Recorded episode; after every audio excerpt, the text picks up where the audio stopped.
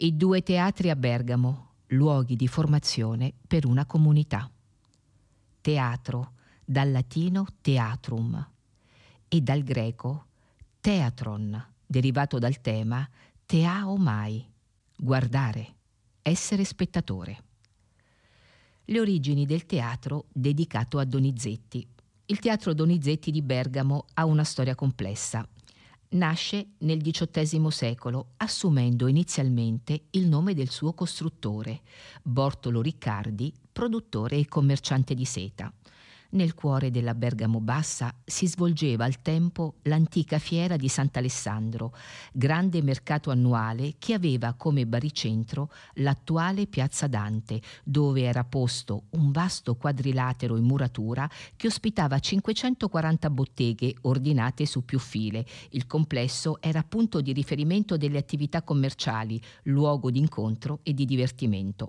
Durante la fiera nella zona venivano eretti i teatri provvisionali, fabbricati in legno che dovevano essere smontati alla fine delle attività fieristiche.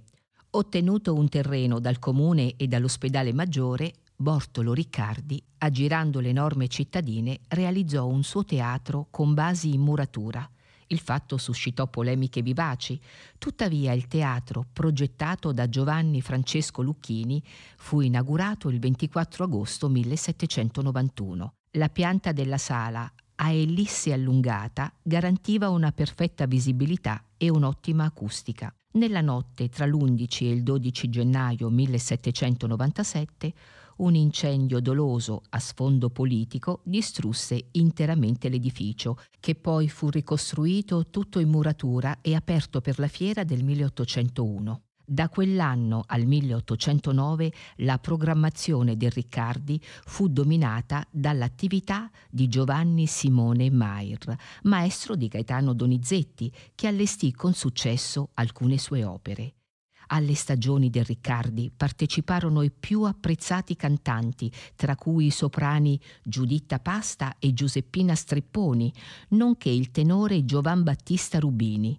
Nel 1840 Gaetano Donizetti, accolto con entusiasmo dal pubblico e da Simone Mair, fu ospite alla rappresentazione della sua opera L'esule di Roma. Fu questa l'unica presenza del compositore nel teatro bergamasco. Nel 1869 vennero effettuati alcuni lavori di restauro interni, mentre all'esterno si ebbe il rifacimento della primitiva facciata porticata. Tra gli avvenimenti delle ricche programmazioni si ricorda la gran serata di gala organizzata per la rappresentazione dell'Otello di Verdi alla presenza di Re Umberto I. Per questo evento il teatro fu splendidamente illuminato a giorno nel 1897, anno centenario della nascita di Gaetano Donizetti, 1797-1897, il teatro venne intitolato all'illustre musicista. Nell'occasione si organizzarono grandi festeggiamenti e presero il via importanti lavori di rinnovamento dell'edificio, che fu dotato di una nuova facciata, opera dell'architetto Pietro Via. Ai cinque finestroni centrali del prospetto furono incisi i titoli di opere di Donizetti, Lucia, Favorita, Don Sebastiano, Don Pasquale, Linda. Fu rimaneggiato e abbellito anche l'interno. Un intervento di pregio fu effettuato sugli stucchi dorati che impreziosiscono le pareti del foyer e che presentano, inseriti in bianche cornici, volti di fanciulle ornati da delicati rami. La sala del teatro venne arricchita dalle decorazioni del pittore Francesco Domenghini, artista d'ingegno e grande esperto di tecniche pittoriche, che affrescò il soffitto con figure inneggianti al trionfo dell'arte musicale, circondate nella cornice da figure allegoriche e angeli. Sui palchi di proscenio l'artista dipinse putti danzanti e sulle tre file dei palchi festoni intrecciati da nastri.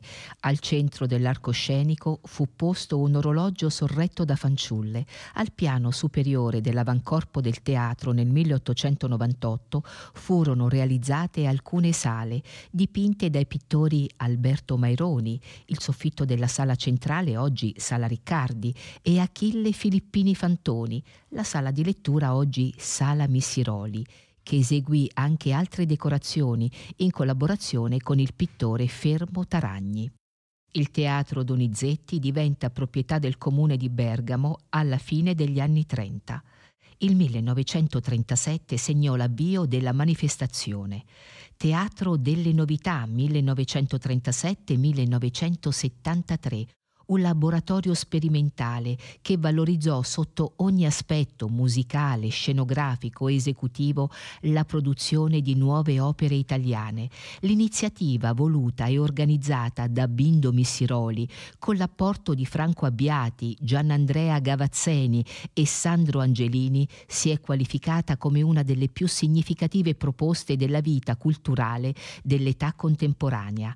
Ancora a Bindo Missiroli si deve la promozione della ricerca e della proposta in scena delle opere dimenticate di Donizetti, che ha dato inizio alla Donizetti Renaissance, e la presenza dei più celebri musicisti e interpreti di chiara fama, come il soprano Maria Callas nella Lucia di La Mermur del 1954. Nei primi anni 60 l'amministrazione comunale ha promosso significativi interventi sull'edificio. Sono stati rinnovati vari spazi interni e realizzati nuovi ambienti, tra i quali il ridotto, arricchito da un affresco che rappresenta un teatro del mondo, una scena fissa in cui si muove la storia degli uomini e delle arti. Il ridotto, oggi intitolato a Gian Andrea Gavazzeni, è stato ampliato a seguito di un significativo progetto che ha modificato i contorni del fabbricato. Fra il 2007 e il 2008 sono stati infine effettuati lavori di varia innovazione nelle sale del secondo piano e interventi di restauro e illuminazione notturna della facciata che hanno donato al teatro un nuovo aspetto suggestivo. Nell'ottobre del 2017 sono partiti nuovi lavori di restauro e ristrutturazione che trasformano il Teatro Donizetti in una vera e propria casa della cultura da frequentare tutto l'anno, un luogo dinamico vissuto dalla città come spazio pubblico, prestigioso e familiare. Grazie a numerosi eventi che si sono alternati al suo interno, il teatro diventa il tempio della pluridisciplinarietà, della qualità e delle eccellenze culturali e artistiche per tutti e soprattutto per i giovani. Il teatro Donizetti attualmente è chiuso per ristrutturazione. Le origini del teatro sociale di Bergamo Alta. Il teatro della società questo era il nome originario, aprì i battenti nella stagione di carnevale del 1809 nacque sull'onda di una competizione tra città alta e città bassa. Avrebbe dovuto rivaleggiare con il teatro Riccardi, l'attuale teatro Donizetti, per restituire alla città alta quella supremazia che il nuovo teatro di città bassa le insidiava. Costruito grazie all'interessamento di un folto gruppo di nobili bergamaschi, il teatro sociale fu attivo con alterne fortune fino agli anni venti del Novecento. Le sorti successive furono un riflesso del declino di Città Alta come centro propulsore della vita sociale e culturale di Bergamo.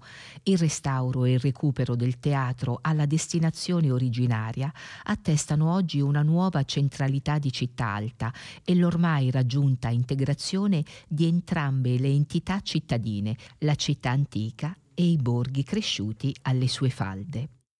Del progetto per il nuovo teatro fu incaricato Leopoldo Pollack, allievo del Piermarini, Pollack decise per un teatro all'italiana con più ordini di palchi, che realizzava l'esigenza di visibilità pubblica delle classi aristocratiche e dei loro rapporti gerarchici.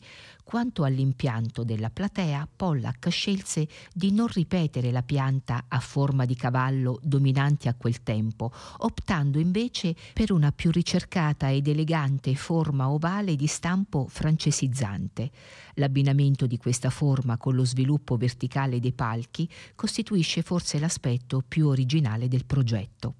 Il teatro sociale è oggi pienamente in attività, con un palinsesto ricco di proposte interessanti, dalla prosa ai percorsi contemporanei alla musica. È possibile visitarlo nei giorni in cui non sono previsti montaggi o eventi particolari, previa prenotazione. Gli 86 palchi del teatro sociale sono distribuiti su tre ordini sovrapposti, sui quali insiste un quarto ordine di loggione. Pollack progettò i parapetti lignei lignei dei palchi secondo una linea continua, come Piermarini aveva fatto per la scala. Essa dà risalto alla dimensione orizzontale degli ordini di palchi rispetto a quella verticale, evidente invece nella sezionatura a balconcino derivata dal modello del Bibbiena e conferisce alla forma complessiva della sala un'armoniosa uniformità di impronta classica. I parapetti ligni erano ricchi di decorazioni policrome, spesso sgargianti come i colori delle pareti interne, ornate talvolta anche con finti marmi e in contrasto con i materiali poveri della pavimentazione delle volte a calce. Pollack poté solo in parte adottare le nuove strategie che si andavano diffondendo in quegli anni, impossibilitato dalla strettezza di via Corsarola, a corredare il teatro sociale di facciata monumentale, portico, colonnato o quant'altro avrebbe permesso di identificare un teatro a colpo d'occhio e l'esempio è di nuovo la scala di Piermarini. Egli dovette accontentarsi di una facciata elegante, sì, ma senza soluzioni di continuità con i palazzi limitrofi. Solo gli elementi decorativi, attinenti al mondo delle arti teatrali, attestavano la sua natura di luogo deputato a pubblici spettacoli. Le difficoltà del teatro sociale verso la fine dell'Ottocento divennero l'emblema di quelle della città alta, le sporadiche aperture davano solo una parvenza di quella passata vita che una forza infrenabile, prepotente ha spinto altrove, come chiosava il giornale locale nel dicembre 1878 Già durante gli anni austriaci la costruzione dei propilei di Porta Nuova e della strada ferdinandea, ma soprattutto della stazione e del relativo collegamento ferroviario con Milano nel 1857 costituivano altrettante tappe dell'emancipazione della città bassa, coronate nel 1872 con il trasferimento del municipio. L'apertura della funicolare nel 1887 migliorerà i rapporti tra le due parti della città, ma le fortune del teatro sociale tenderanno ugualmente a declinare. Una spia significativa di quel declino fu la sostanziale marginalità del sociale alle celebrazioni donizettiane del 1897, che ebbero invece nel Riccardi e in Città Bassa centro e sfondo. Attorno al 1900 e nel primo decennio del secolo la sala, sottoposta a restauri nel 1902, visibili nella stagione 1903 e poi nel 1907 per il 1908, aprirà anche a generi nuovi come l'operetta 1898 dal 1908 o addirittura esibizioni di moderna tecnologia quali il grammofono 1898 e il cinematografo dal 1908 che se in altre condizioni potrebbero essere segnali d'apertura alle novità in quel contesto di vita sempre più difficoltosa appaiono come ripieghi su repertori meno impegnativi Buone stagioni si avranno ancora nel 1915 e meno sporadicamente nei primi anni 20, 1921, 22 e 1924. Ma che per il teatro sociale fosse iniziata un'era nuova di prosperità fu illusione di breve durata. Musica vi risuonò fino al 1929, gli ultimi spettacoli risalgono al 1932. La storia successiva è segnata soltanto da progetti di demolizione, avventuristiche intenzioni di riuso e continui passaggi di proprietà, questo mentre l'abbandono e il degrado si fanno sempre più preoccupanti, almeno fino all'acquisizione dell'immobile da parte del comune di Bergamo nel 1974 e ai lavori di manutenzione straordinaria e messa in sicurezza compiuti tra il 1978 e il 1981. Da allora lo spazio ha ospitato soprattutto mostre d'arte ed esposizioni, sino alla definizione e all'inizio dell'intervento di restauro intrapreso per iniziativa congiunta del Comune e della Sovrintendenza a partire dal 2006. L'intervento di restauro, completato nel maggio del 2009, consegna alla città un teatro storico completamente recuperato. Si è proceduto al rifacimento delle pavimentazioni del foyer, al restauro delle pareti, dei soffitti e delle finiture superstiti e del nuovo portone di accesso, Discreti ritocchi integrativi sono stati apportati ai parapetti lignei dei palchi con lavoro di ebanisteria, fissaggio e protezione delle decorazioni e ripresa delle lacune. Si sono attuati il ripristino dei primi tre ordini di palchi per un totale di circa 550 posti il rifacimento delle pavimentazioni, l'inserimento di una struttura in acciaio a rinforzo di quella esistente in legno, il sezionamento degli ordini in palchi mediante nuove pareti divisorie secondo il disegno originale, il rinforzo dei parapetti, il restauro ligneo e pittorico dei pilastri e dei controsoffitti, la realizzazione degli impianti di riscaldamento, raffreddamento e antincendio e il rifacimento dell'impianto elettrico e di illuminazione. Il teatro è per la comunità bergamasca luogo di incontro privilegiato più di qualsiasi piazza, tanto che in platea e tra i palchetti si consuma una rappresentazione che fa da specchio a ciò che accade sul palco.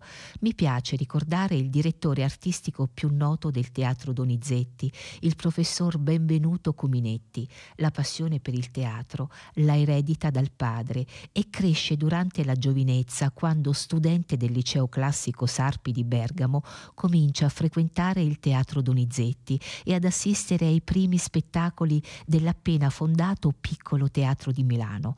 Ma è l'incontro alla Cattolica di Milano con Mario Apollonio che Cominetti vuole come relatore della sua tesi di laurea su studi sul realismo di Francesco De Sanctis, anno 1957, a trasformare quella che era una passione giovanile per il teatro in una vera e propria vocazione.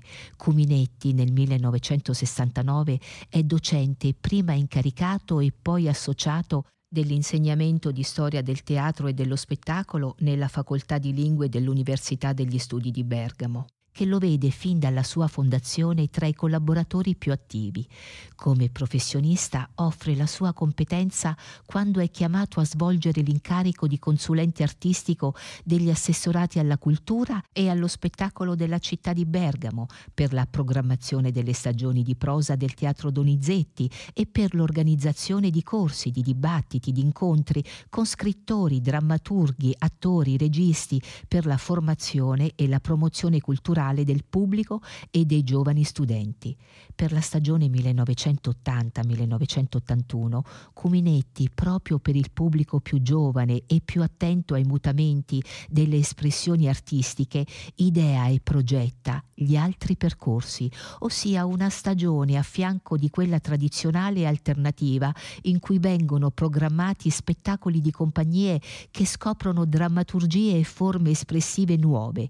Cuminetti con la sua autonomia di giudizio critico senza mai cedere a compromessi con l'establishment dell'industria dello spettacolo, con il suo gusto raffinato, con la sua intuizione tramite la quale riusciva a scoprire nel mondo del teatro attori, registi, gruppi non ancora conosciuti sulla piazza, nobilita il ruolo di coordinatore artistico per oltre 30 anni, fino agli ultimi giorni della sua scomparsa, avvenuta nel settembre del 2000. Ho assistito più volte a spettacoli in entrambi i teatri e la sensazione è la stessa. Quei luoghi sono di proprietà degli spettatori. È come se il contesto con il loro arrivo si animasse in movimenti morbidi e accoglienti, un abbraccio dolce e festante. Il teatro è fonte inesauribile di pratica formativa diffusa, capace di costruire relazioni, identità culturali, fornisce gli strumenti critici per leggere l'umano, e quindi se stesso e gli altri. E questo la Grecia antica del V secolo a.C. lo aveva capito molto bene.